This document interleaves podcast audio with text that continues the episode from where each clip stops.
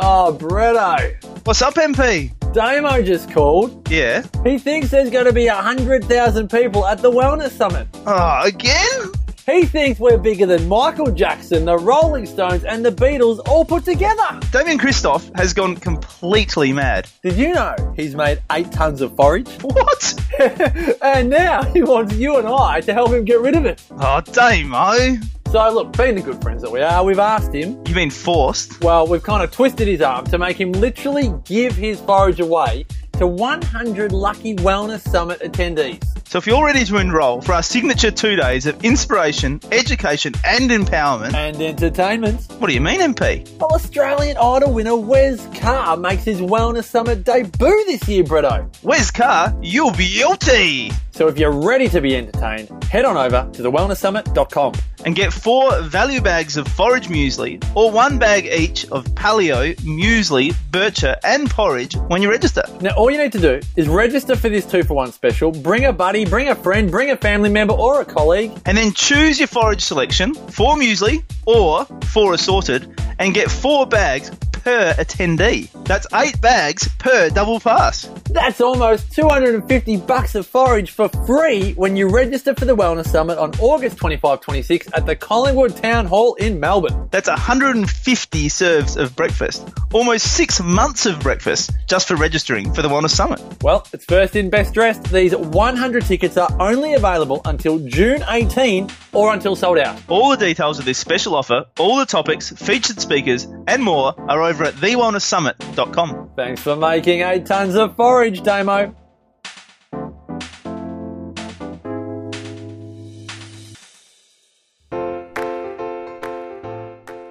TheWellnessCouch.com, streaming wellness into your lives. This is Up for a Chat with Cindy O'Meara, Karen Smith, and Kim Morrison.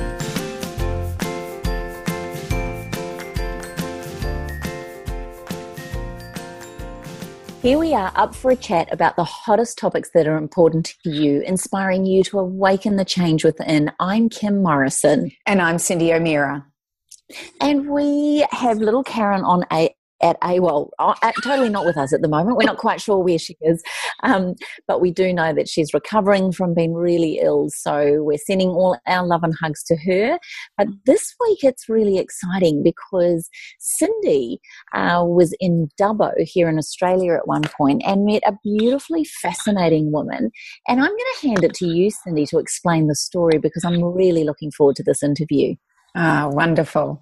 Yeah, look, it's been really interesting. I've been on tour with the um, Real Food Tour, and I've, I don't know how many I've done, but I've done South Australia, all of Victoria, uh, through southern New South Wales, and every time I come to a town, I seem to meet somebody who's a up for a chat listener for one Uh, like the amount of people that listen to us just is blowing me away uh, and they they say they're like walking with us and they like listening to us they laugh with us and then I have um, people that just come up to me and tell me their story, or somebody else tells me a person's story. And this happened in Dubbo. Somebody told me uh, Carolyn's story, and I just think that her story might resonate with some people um, that are listening to us.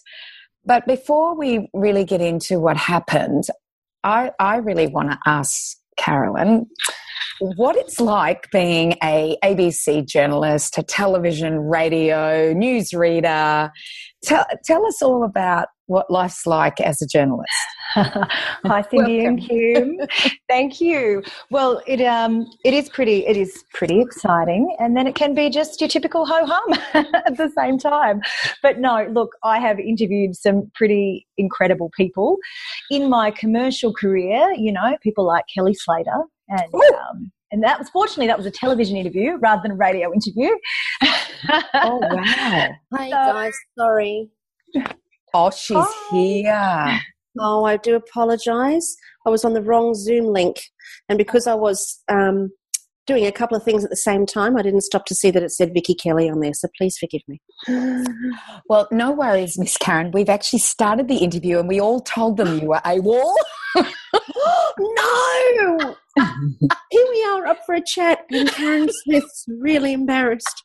no, no, Kim, no, not at all. We we told everybody how unwell you've been, but we can, we can talk about you in a little bit. But we're just talking to Carolyn, and Carolyn um, has worked in ABC and um, television, radio, and she was telling us that she interviewed Kelly Slater.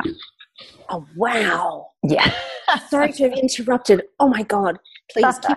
So yes, he is uh, even more gorgeous in person than uh, yeah, and really quite nice. Oh my goodness.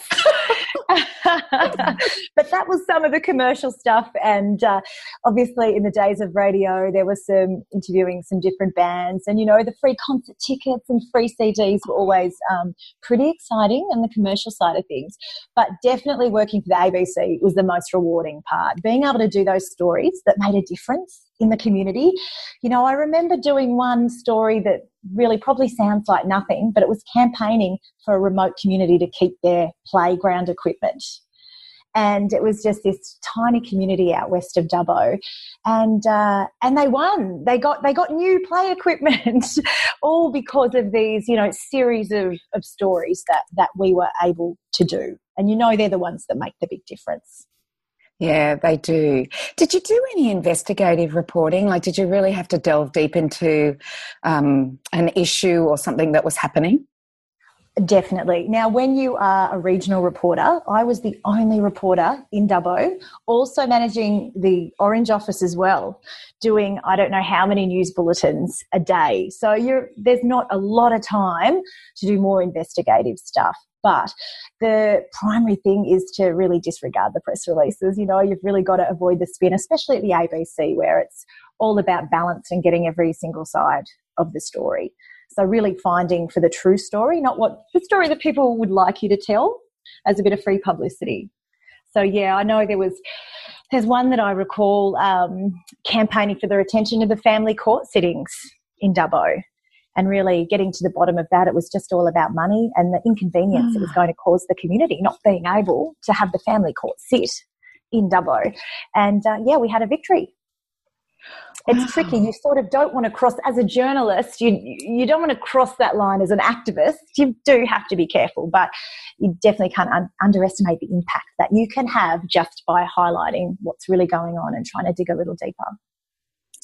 You know, it's interesting. I I love reading um, books by investigative uh, journalists, and they may not be their uh, topic as far as they may not be a scientist or they may not be in the food industry, but they've found something. And of course, all I do is, is read about the food industry, but they've found something that's got their goat and then they just go with it. And there's this one that I read a couple of years ago and her name was Blythman. That's, that's the, um, her last name, Joanna Blythman. And she wrote the book Swallow This. And she went undercover um, in the food industry expos to find out the real name behind um, foods and what they were doing and how they were making them. Uh, and I have to tell you, I just I learnt so much from her and loved her underhanded, sneaky way she did it. And the other one was Eric Schlosser and Fast Food Nation. He did the same thing. These are investigative journalists that just seem to delve deep into finding things out and and what they find out is is quite you know they're like detectives that's what they are.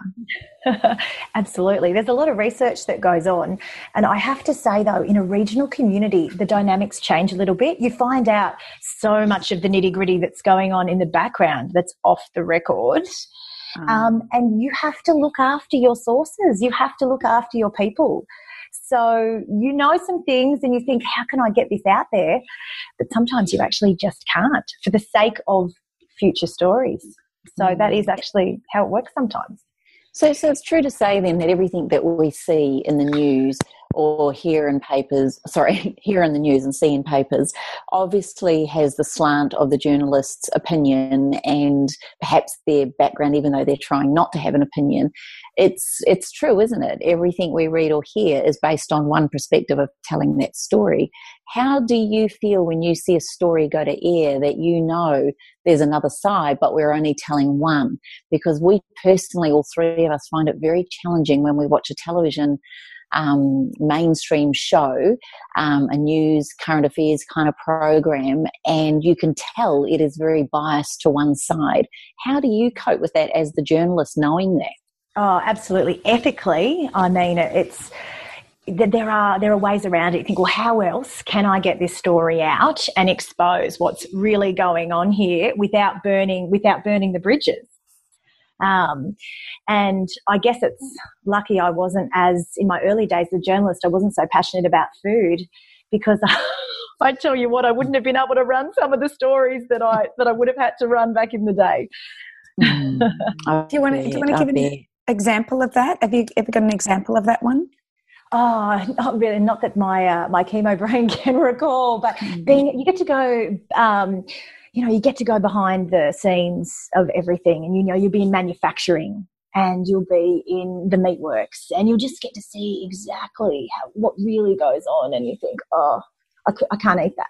Oh. You um, know, yeah. Oh, and I, mm. to think that you were across the table at dinner with me, and I, it just was so loud. I couldn't. I really wanted to ask you lots and lots of questions, but anyway, we next time I'm in Dubbo, we'll we'll do that, and you can tell me all those those amazing stories.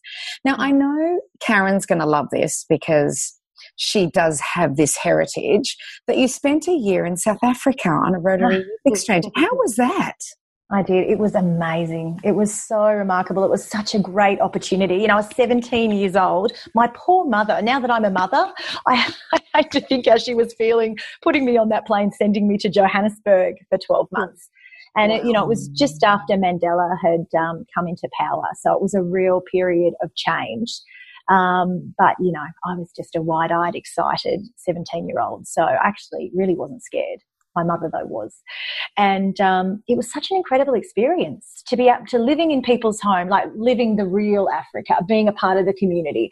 I actually had to go to school for that year, even though I'd finished school. Not that I spent a lot of time at school because everyone took me on their holidays, which was was amazing. So you got to see so much of the country, and it is beautiful. It's like a, a condensed version of Australia, mm. a hmm. lot of a lot of it. And um, no, it was an amazing experience, and the boost to my confidence was quite incredible um, to be out there on my own in the big in the big wide world.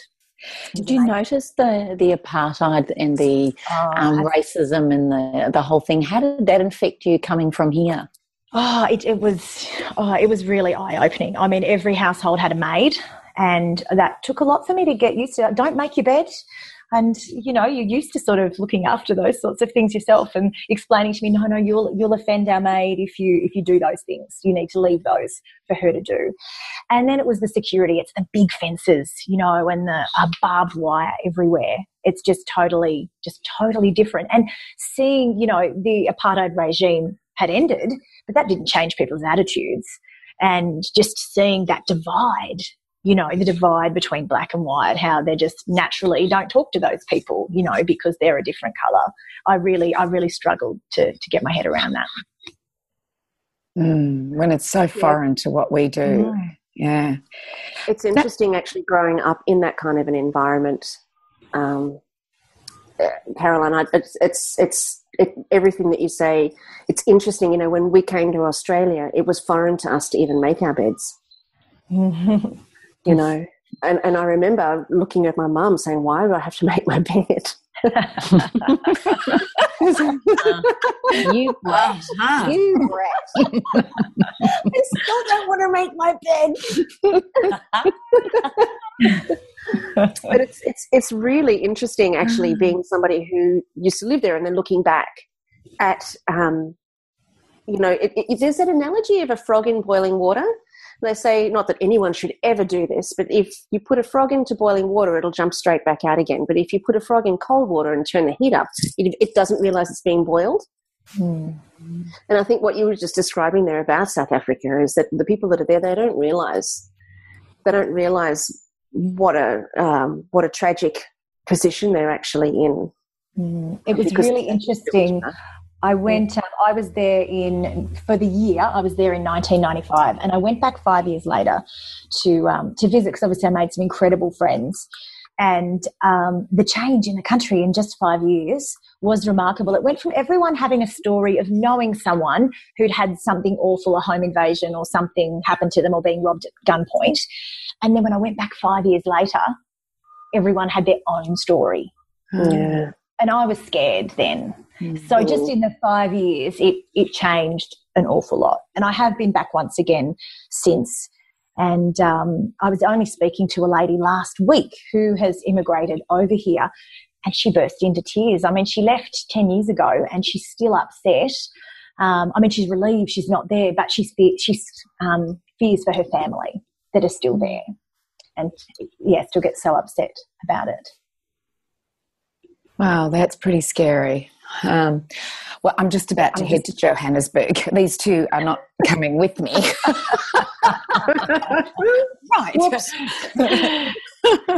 like anything, I was I was always given the advice: you just listen to the local knowledge, and if people tell you not to go somewhere or don't do something, then you, it's really important you take that on board. I think the first week I was there, we drove past a dead body in the street. Oh I was like, oh my goodness.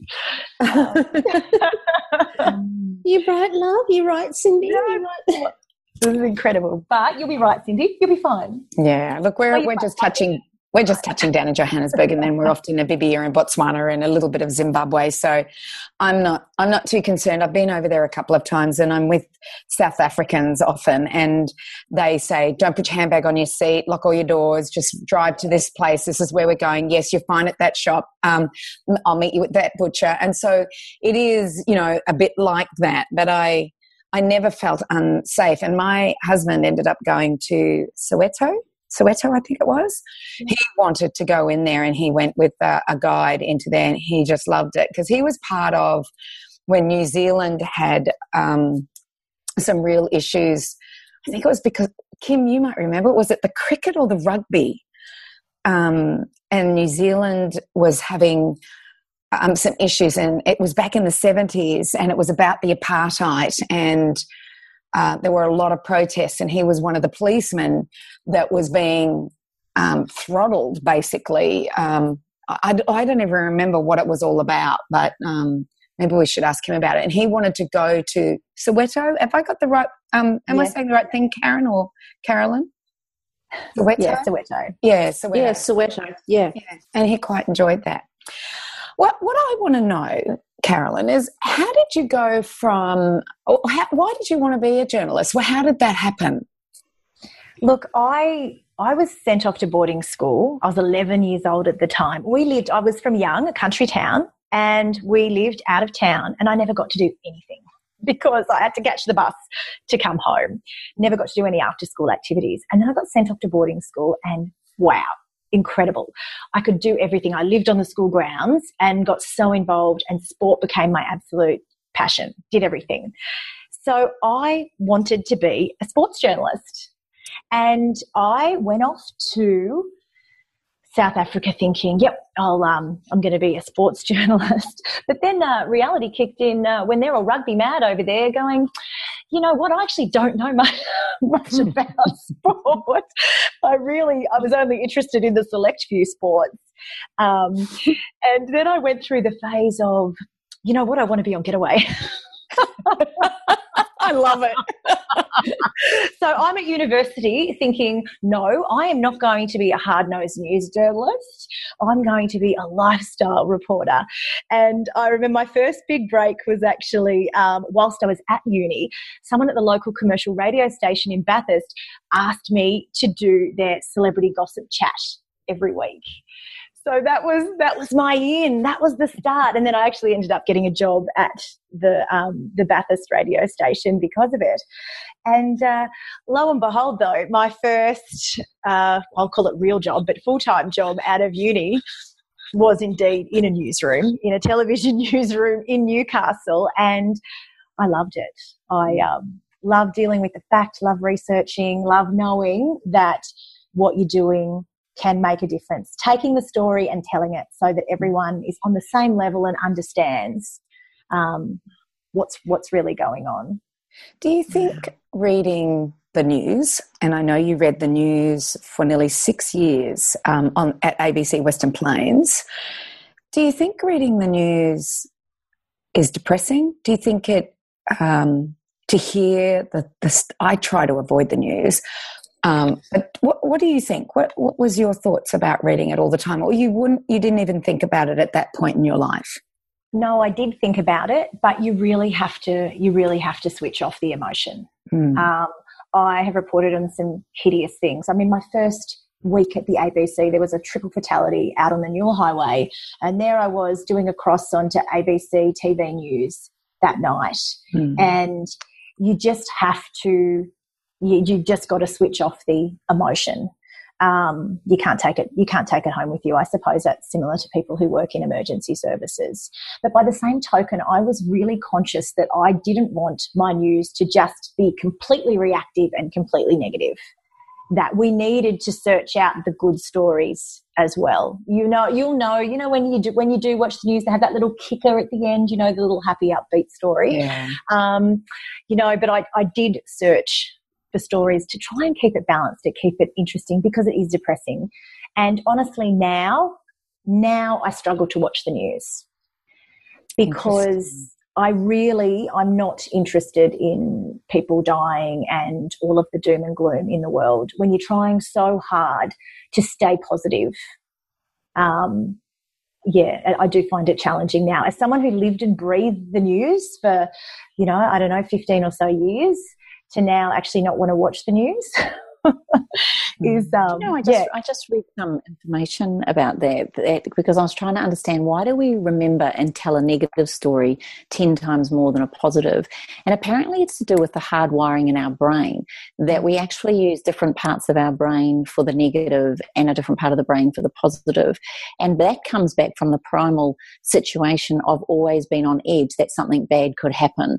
So it was about keeping aware that bad things happen out there. So I thought that was quite a fascinating thing because we it is actually natural for us to tell bad stories and it's natural for us to actually be intrigued with bad stories or drama or anything like that. And Karen's mentioned this a number of times on the podcast about I can't remember those words that you used, Kaz, um, about when we tell a story it's got to have fear. I don't know, there was some things she talked about. Oh, Yeah, there were fears, fears, facts, freaks. Um, there were five Fs um, to the story. Don't Can't swear.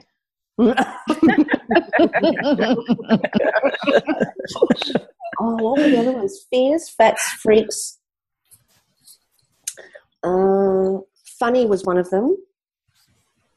I can't remember what the other one was. Yeah. So, so Carolyn, back to so you've been a journalist. You've worked in radio and television in Newcastle and in New South Wales, but something happened in Newcastle as well. Tell us what happened there, and tell us how you ended up in Dubbo of all places. Well, I had a very rare Melbourne Cup day off. You know, as a journalist, you don't tend to, you know, they're always big reporting days. And um, I went out with a friend to the pub, and there was my husband standing in the corner, my future husband. so my very cheeky friend, we just walked into the pub, got a drink, and my very cheeky friend, um, he was a bit of a character. He looked over in the corner and he saw Scott, and he actually thought to himself, "Oh, that's a good looking bloke." That's a good looking bloke for Carolyn. So we'd actually had a discussion earlier in the day that we're going to do the brother sister routine because you know it's tricky when you've got a male friend. They all think they're your boyfriend. So this guy walks over, bold as brass, to Scott, my future husband, and says, "G'day, mate. I'm Russell, and this is my sister, Carolyn." so it all started with a lie. um, and it was pretty, you know, it was just meant to be because he would normally be working as well, and it was pretty incredible that he had that day off.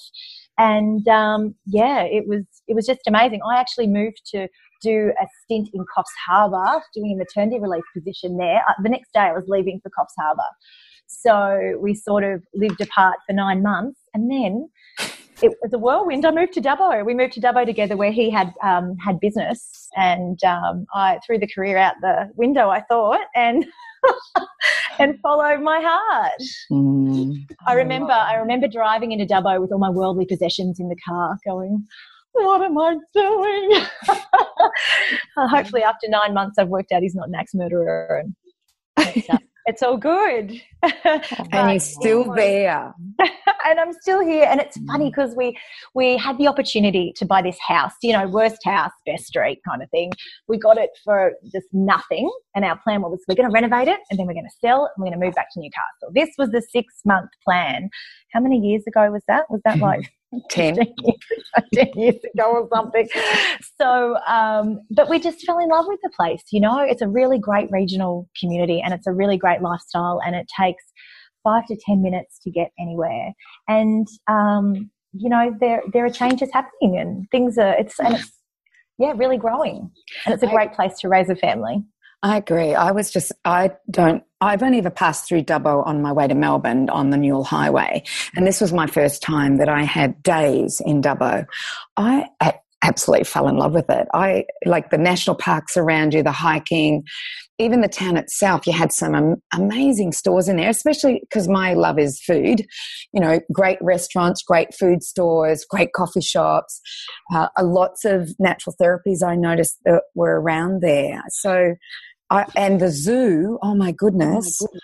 Let's talk about the zoo. Oh, mm. I had, I had, I went to the zoo. I rode my bike to the zoo, or a bike that um, Liza, one of the girls um, that I went hiking with the day before, she lent me her bike, and I I biked to the zoo, and then I biked around the zoo, and I thought I was in Africa.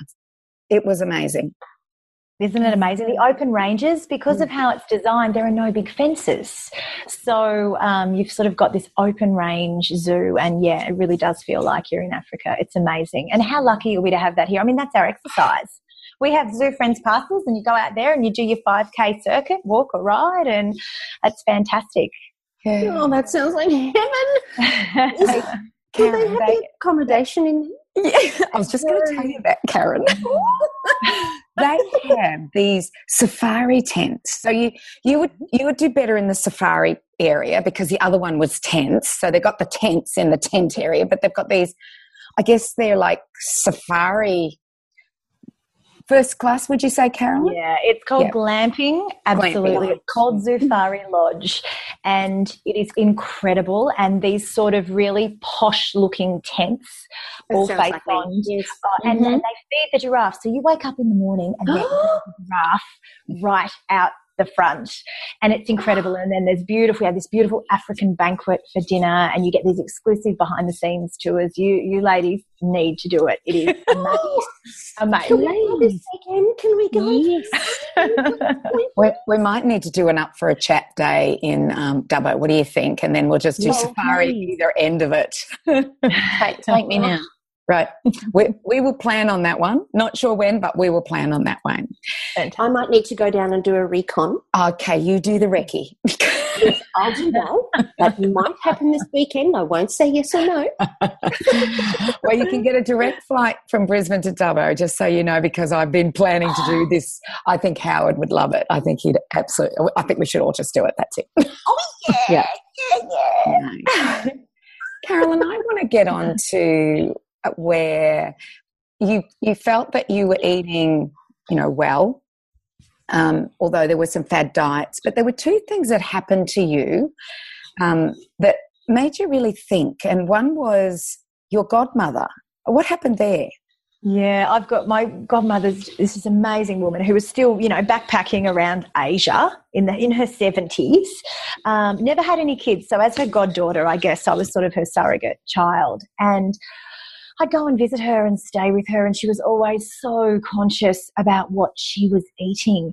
And uh, I was there visiting her once, and she's she's on this ludicrous diet, and I, I just couldn't believe it. I thought you are in your seventies and you are still, you know, counting calories and watching everything you eat. And for me, it was a real light bulb moment. I just went, there is no way I am going to be like that when I'm when I'm older or even now.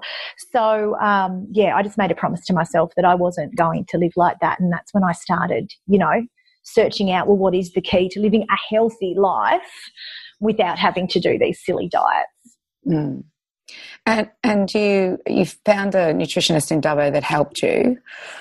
Um, yes, she did. So yeah, and the other thing was I'd had around that same time I had a miscarriage, yeah. and um, and I was determined that I just wanted to be in peak condition to have babies. I thought I'm going to do everything I can to give my kids the best possible start, which begins with me and how healthy I can be before we even conceive. Mm. So, and it obviously worked. Yes.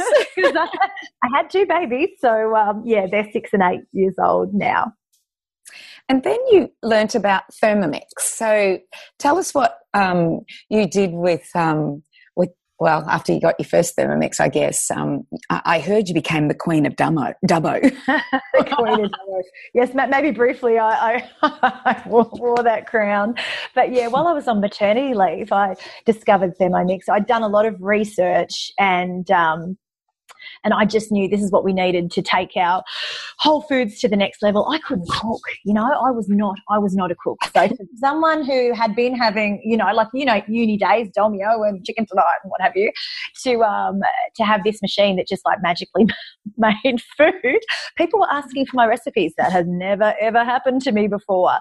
So, um, so yes, I was cooking up a storm, and I did. I started. I started selling them, and it was just amazing to see the changes that it made to people's life. Because that's why I wanted to share it. I knew what a difference it had made in my life, and I wanted to share that with other people to see them make the healthy changes as well. So yeah, it, it was pretty crazy. There was a, a lot going on and a lot of demos doing the juggle, but to see all these people cooking from scratch and eating real food um, was really incredible, and that really piqued my interest in food. So at the same time, I started um, my own business called Nourishing and Delicious because I think that's exactly what food should be. Uh, because I was out there selling the Thermomix, and then everyone's asking me, where do I get this stuff from? How do I cook the good stuff in the Thermomix? So yeah, I helped them access all the organic staples that they needed, and I brought a couple of whole food chefs to town, and we did fermenting classes and all of this, all of this different stuff to, um, yeah, just to really, really help the help the community.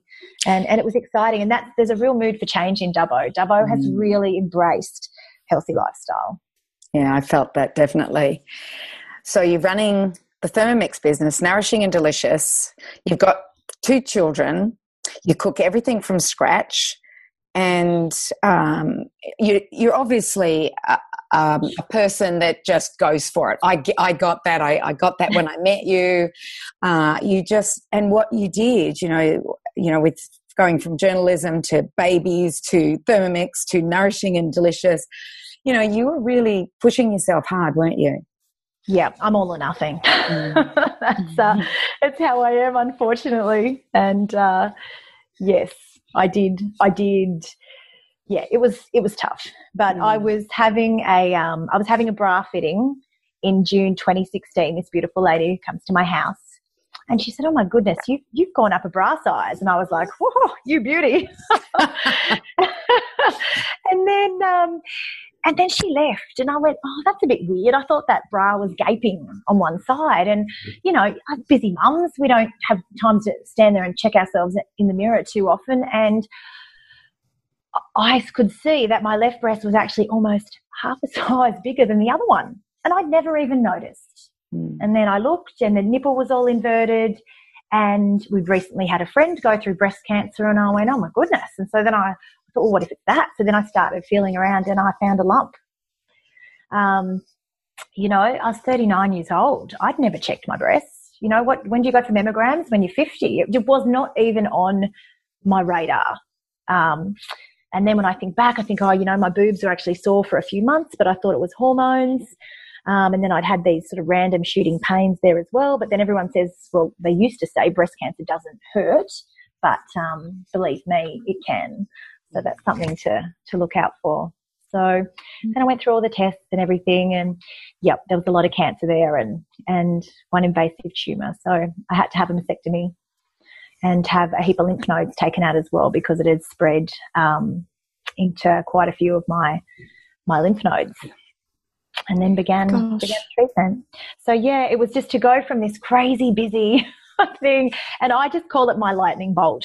And I think the most important thing is that you listen and you hear the message because I see people you know, the PR queen, Roxy, what's her name? Roxy Jacenko. And I see her keep working and keep crazy and going through breast cancer. And I'm just going, did you not get the message? Yeah, did you not hear that, that you need to slow down?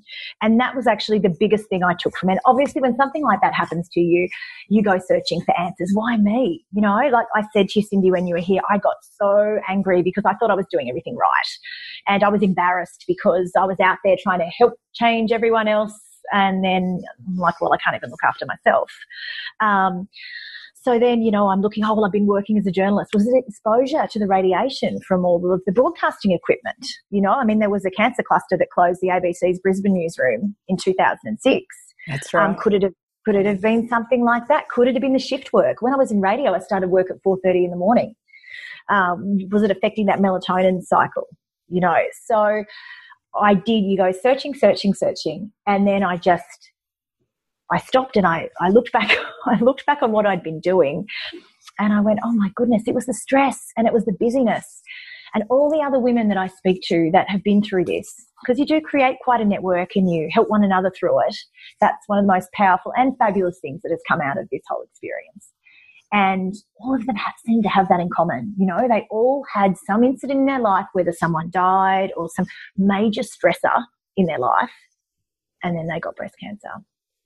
So, Carolyn, can I can I ask just before you go on, is that is that your belief then? So, is, or what what what's your spiritual, emotional, and mental appraisal of this? Because we can say that stress can cause all sorts of things, but uh, now that you've had time to digest this, what exactly has been your thought processes around what caused this? Do you honestly think it was the stress? Because lots of people have stress and they don't get cancer and lots of people have busy lives and they don't get cancer and then there's lots of people who maybe are zen masters and they get cancer so do you believe that it is that or is there oh. something deeper and more profound that you've discovered look i think it's absolutely different for everybody um, and you know, for me, I look, well, I had the healthy eating right and the physical activity, but I don't think I was looking after my mental health. So I think that's what I've really realized is that, you know, I mean, you see so many people get all wrapped up in the food and it's all about the food, but it's so important to look after your mental health as well to try and get, you know, that elusive balance. I don't know if you believe in balance, but, um, but, but yeah, to try and, to try and get that balance right. But it is, it's different for everyone, but any sort of stress weakens your immune system, doesn't it? And exposes you to disease. Right.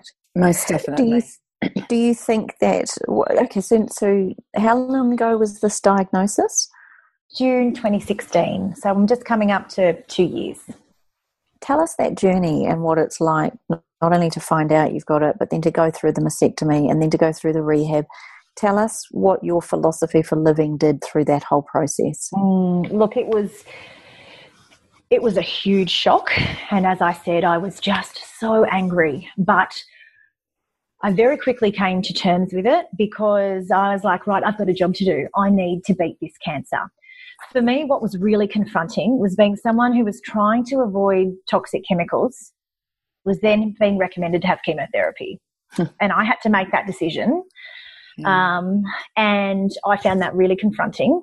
But I had two kids. My kids were what, four and six at the time and I just didn't feel that I could risk going down the natural path and I just didn't think green juices were gonna were gonna cut it. I thought I've just I've got to put my hands in the medical professionals.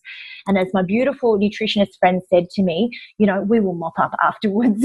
we, will, we will fix it up afterwards. And and I can see now that the healthy I went as crazy as it sounds, I went into cancer being healthy and that has helped me bounce back. I know that probably sounds a bit ironic, but I feel as though I have bounced back quite well.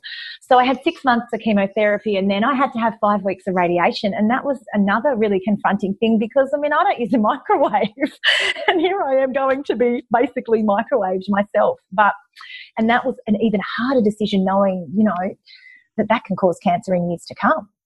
So the treatment that they're throwing at you is potentially carcinogenic. Um, but you know, when you're put in that position and you've got your kids to live for, you, I just, I just had to put my hand in the medical professionals and decided we will just detox it and do everything we can to get back on track. afterwards. I mean, I remember having my first chemotherapy, and as soon as those toxins hit my hit my bloodstream. I mean, it was it was the most awful experience of my life. I was so violently ill, and it was even just thinking about it makes makes me feel sick. Um, but someone had said to me, "It's just it's golden healing amber fluid. Like you've just got to think that that is just it's healing you." Because the other half of me is screaming, "It's toxic! Get it out of me!" Um, but I, it's just I just had to visualize through that whole process that it was healing and it and it was doing the job. So once the hardest part I think about cancer is that unknown in that initial stage. Do I, don't I? What's what's going to happen? But as soon as you have a treatment plan, I just found I had something to focus on. Okay, this is our plan and this is what we're going to do and I'm going to get through it. And you can see that light at the tunnel and you just get through day by day. And for me, it was so important to stay positive, you know, to really keep that mental positivity because I remember my, my mother-in-law who uh, we lost last year, she had said to me, she said, Carolyn, you just surround yourself with positive people and you just shut the door on the negative ones. And that's something that was really good advice because it is hard when you're going through like something like that to take on board other people's negative energy, you know, when you're just trying to suck every positive thing out of life just to get yourself through when you're so sick. And, and, what really got me through was also my kids because they didn't seem to care that mummy had cancer. They didn't quite, they didn't understand, which I'm, I am very grateful for. That's horrible. I shouldn't say they didn't care. Of course they cared, but life goes on and they kept it real. So, you know, knowing that you still need to be a mum and do what needs to be done, um, I think that really, that really got me, got me through. And, and now coming out the other side, um, it's actually probably harder now because you've got that little um, that little voice in the back of your head. What if it comes back? You know, and now there isn't a plan. You know, yes, you have checkups all the time, but once you're through treatment, you're sort of out there on your own, and and and, and that chemo brain that is a real thing.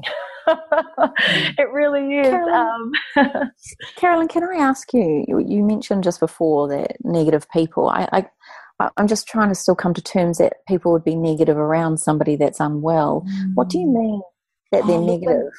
You know, it. I was surrounded by so many people, and it was fantastic. Everyone wanted to try and help in in a different way. But when people will come and um, first of all, you'll get the people, you'll get the people who will say, Oh, yeah, my grandfather died of cancer, or just in a bid oh. to relate to you, you will get that story. Oh, yeah, my cousin, she died of breast cancer last year. They're not the stories oh. you want to hear. Okay. So, if everyone listening, when you have a friend with cancer, do not tell them those stories. We want to hear the stories about your friends who survived. mm.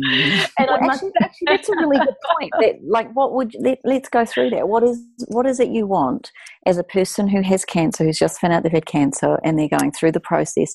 Tell us what you need, so that the people listening to this, we can understand yeah. it. So keep going. You need people want everyone wants to do something and I think the key is that rather than they don't know what to do, but what matters is that you just do something because anything is appreciated. You know, I had people turn up with food, and I had my beautiful neighbour, um, Lisa, who you had coffee with, Cindy, who yeah. knows we, we cook the same way, and she knows how important it was for me to have good food for the kids for recess. She would just turn up on a Sunday afternoon with half her baking for my kids' recess for the next week uh, without, you know, without even telling me or asking. She just did it. I had a lady that knew I'd lost my, I lost my taste during chemo, and as someone who loves food, oh, devastating. And so this beautiful friend just turned up on my doorstep with this awesome curry because she said, I reckon you'll be able to taste this. and but it wasn't just that it was looking after the kids all the beautiful people who looked after my kids or the people that just sent a message or a text just to say i'm thinking about you. They did something. And it doesn't matter how small it is you know but it's just i think doing something is really important. Whatever speaks to you whatever your gut tells you to do don't hesitate. Just do it because it will. And do you, do you want to talk about the cancer, or would you rather people didn't talk about the cancer, or is that a personal thing? Do you think? I think everybody is different. For me, I was I didn't want it to be the elephant in the room. So let's talk about it. If you've got any questions, hit me with it because everyone they are interested. So let's talk about it, and now let's move on and talk about something wonderful with you, because distraction is also good because it becomes so all consuming. So it is really nice to hear about other people's lives and, and what's going on in the real world. Definitely. definitely. And did you get like birth stories and all sorts of things of people telling you the worst thing that can happen and you know, they give you all their account of everything. You know what I mean? You know that you know the mm. type. Oh no, it is. Yeah, you do, you do get a bit of that, but but probably they're the ones who just told me all their people died. You know, but what was really amazing is because when you have chemotherapy and you lose your hair, obviously, then everyone knows uh, what's going on, and the amount of strangers, the number of strangers who walk up to me in the street and say something, it just took me by surprise because anyone who'd been through cancer wanted to say something. How are you going? You know, and they told me, I went through it 20 years ago. And I'm like, oh, yes, now that's the mm. story I want to hear. And that's what kept me going. And it was the other, the other survivors who'd come out the other side, their support just meant the world to me. Because I know, look, they got through it and I'm going to get through it too.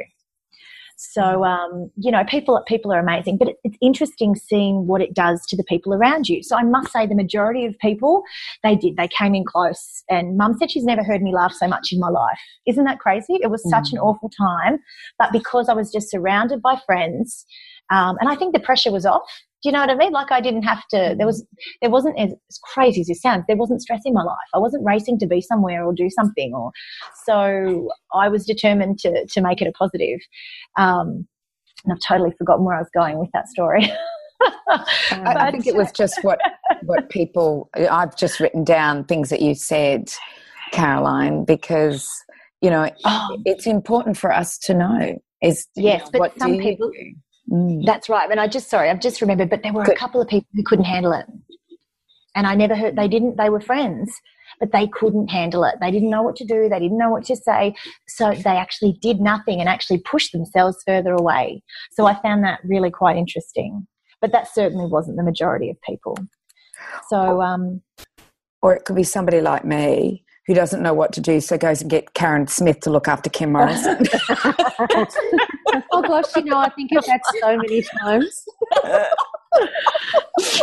I was so worried about her. I didn't know what to do about her, so I went and got Karen and said, "Help her." That's so funny, and I roll in with all the drugs. Yep, here we go.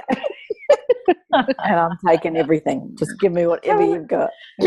Caroline, something you just said has really interested me, and it's kind of a bit of a penny dropping inside, and I'm just going to talk as I'm making sense of it. I hope you don't mind. Fine. You said that you had no stress, you had nowhere to be, so the pressure was off. Mm. That's right, because my sole focus was on beating cancer. So, and I obviously I was still had to be a mum, but um, I suppose when you're faced with a life-threatening illness, I mean, you just instantly realize how short life is. I know as cliched as that sounds, um, it's really changed my outlook on life. Um, so, can I um, ask you? Can I ask you a question on that then? You know, because some of us do go through these experiences that are life changing, and they are incredible in terms of the gift of perspective. What do you think? I mean, two years down the track, how much of your old life have you picked back up again? I mean, have you put yourself back into stressful situations again?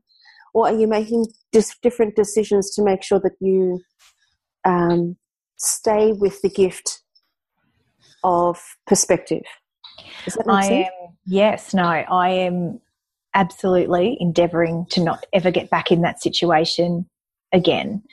Um, so we have sold our big house in town and we've moved out of town and built this tiny little two bedroom cottage um, in pursuit of a simple life. Mm. And um, and it is amazing, and it is peaceful, and it is beautiful, and I will have my amazing organic veggie garden as as time goes by. Um, and I I have this burning desire to help people, and I know it is what I want to do. I mean, Cindy comes to town and I get all fired up again. Oh, I want to help him. I want to save everyone. but I have to stop and say, no, no, I've got to help myself first. And I have to take a step back and focus on me and my own family because I gave so much to everyone else trying to help them be healthy. I sort of, I essentially forgot about myself. So, um, definitely so I've taken that.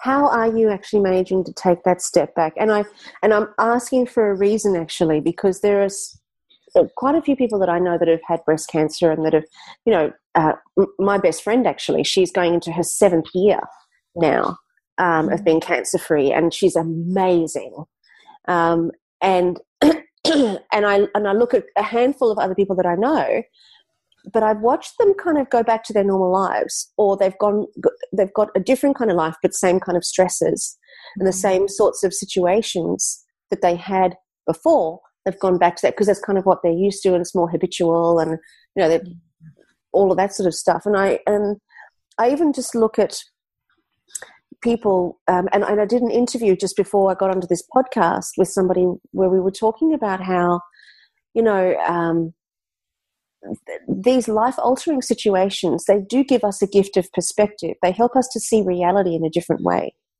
They help us to see the world through different eyes, even if it is, you know, particularly in your case, looking in the terms of healing or, you know, um, making sure that you had a journey of wellness rather than a journey of, of continued cancer.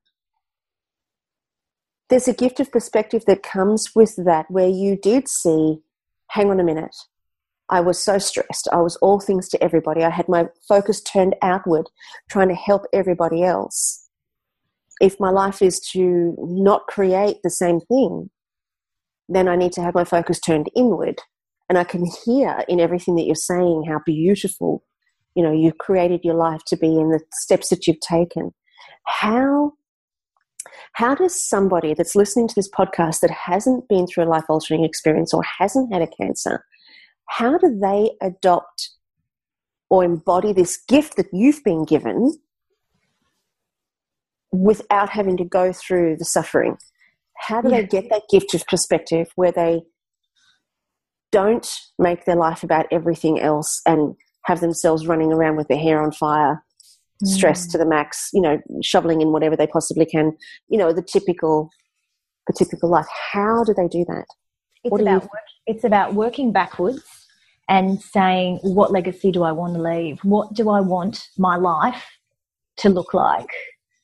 And asking, and that's that needs to be um, guide every decision that you make about your life. So, how much money do we really need? That that's the question that I think I've really. I mean, do you really need all that stuff? What what is that for? All that stuff that's going to go into landfill? You know, is that going to make you happy and enhance your life? Um, isn't time more precious? Time with family, time with people. Isn't that what it's? Isn't that what it's all about? Um, you know, you hear all these. I'm not picking on dads, but you hear dads. Oh, I'm doing it for the family, and I'm working big long hours. Like, but you're missing out on your kids' childhood. You know, how much do you need? In Australia, we have the biggest houses in the world and why? so we can spend more time cleaning. Um, I have mm. to say that um, I've just, yeah, I'm really in favor of just asking you what your priorities are in life and just what do I want my life to look back if I were writing my own eulogy, you know, what, what should it look like? And then let that be the guide for all of your, for all of your decisions. Um, because every every day every day counts. You know, I've always been the goal setter, working towards something and forgetting about the journey. so you know, I know that probably sounds a bit corny, but again, it's enjoying every day and the time and the time with people. Yeah, I think that's, that's pretty profound to say to look to the future and say, you know, start from the end and work backwards. Yeah. Never looked at it like that and to work from the end and look backwards and say, well, if you know, what legacy do I want to leave, and is this choice going to amplify my existence between now and then? That's right, and not leaving. You know, you hear people leaving things till retirement, and then something happens, and mm. they don't make it to retirement. So I say, don't wait. If you can do it today, do it today. Um, you know, I know people might say, but financially that's not possible. But what can you do? That's always the question to ask, isn't it? Well, what can I do? And what are my priorities? Get into that Dubbo Zoo. so just do it, girl. Just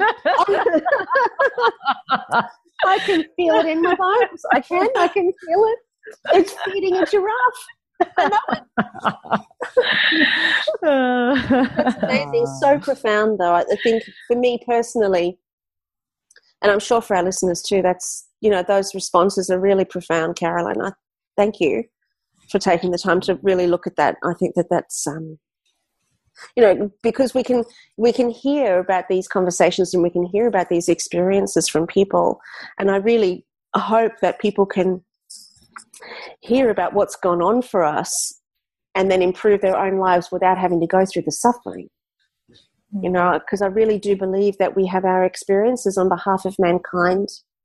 And when we have the courage to share our journey and to share what we've learned and to share how we've come out the other side with the world then not only does the world become a better place but it's almost as if that experience has fulfilled its purpose and reached its completion. You know like i kind of feel like it it has no further purpose so it, you can let it go you can not worry about it anymore because it's fulfilled its purpose.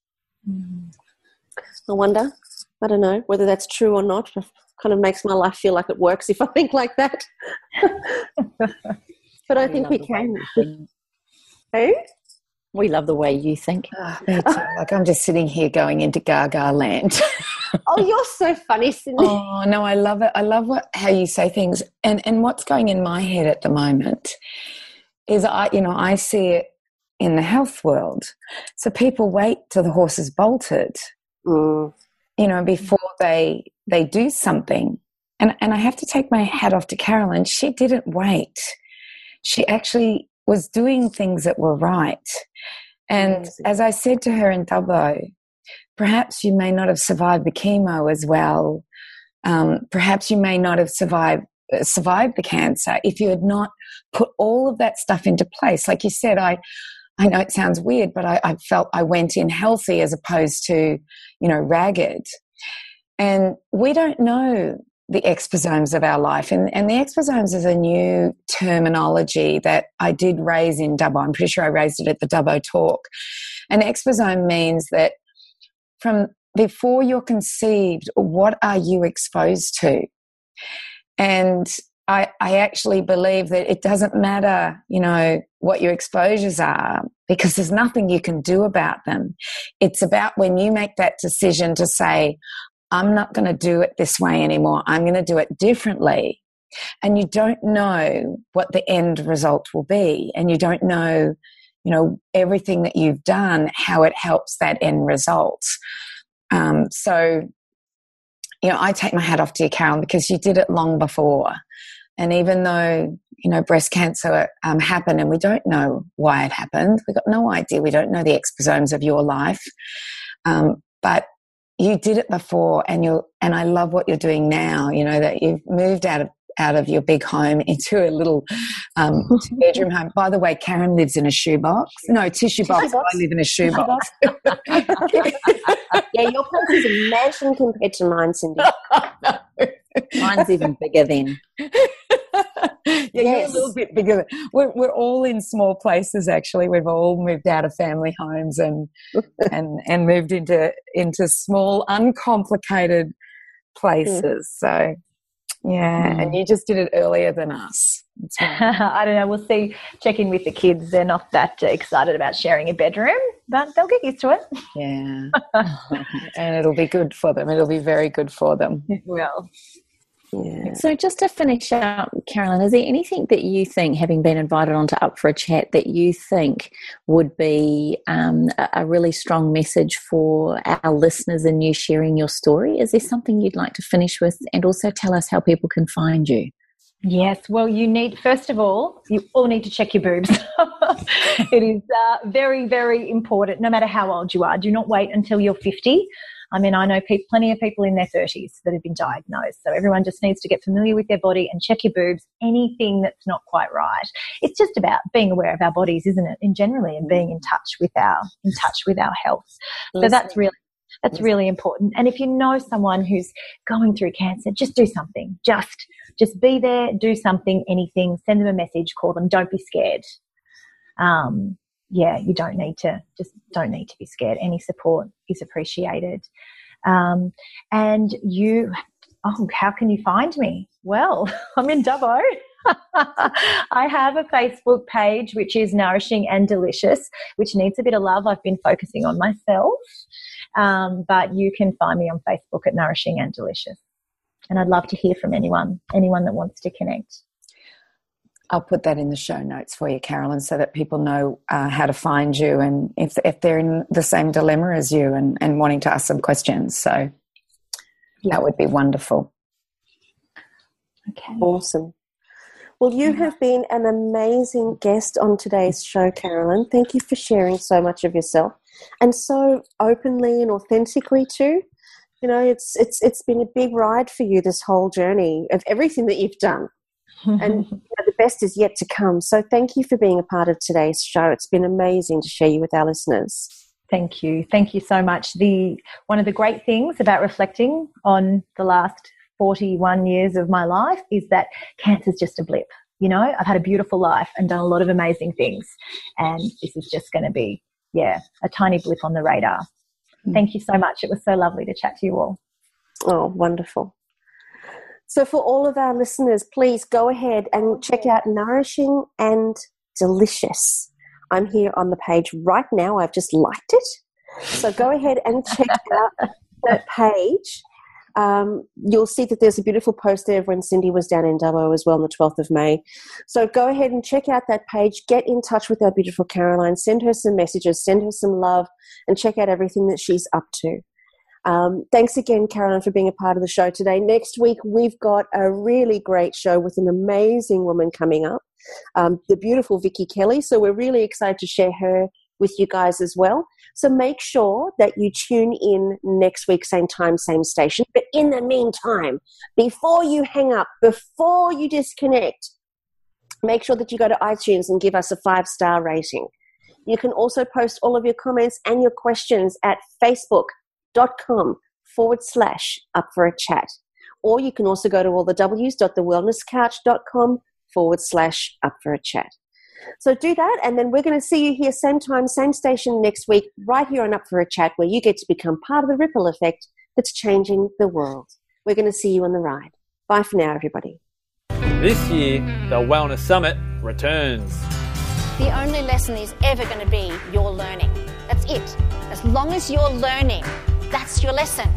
When you stand in front of the mirror, the talk, the things that go on between these ears in the morning can also be what sets you up for a day. And if you've beaten yourself up for not being the most extraordinary person that you can be, then start now. We make it hard for ourselves. We make things difficult for ourselves because we go and apply a whole bunch of stories and a whole bunch of drama and a whole bunch of I'm not good enoughs to the things that occur in our lives. Wake the heck up. Today's a new day. And here's where it can change. Kim Morrison and Carren Smith feature at the 2018 Wellness Summit. Bigger and better than ever. Tickets on sale Friday, May 4 at thewellnesssummit.com. This has been a production of TheWellnessCouch.com. Check us out on Facebook and join in the conversation on Facebook.com forward slash The Wellness Couch. Subscribe to each show on iTunes and check us out on Twitter. The Wellness Couch, streaming wellness into your lives. Whilst the Wellness Couch presenter endeavor to provide accurate and helpful information to their listeners, these podcasts cannot take into account individual circumstances and are not intended to be a substitute for health and medical advice from a qualified health professional. You should always seek the advice of a qualified health professional before acting on any of the information provided by any of the Wellness Couch podcasts.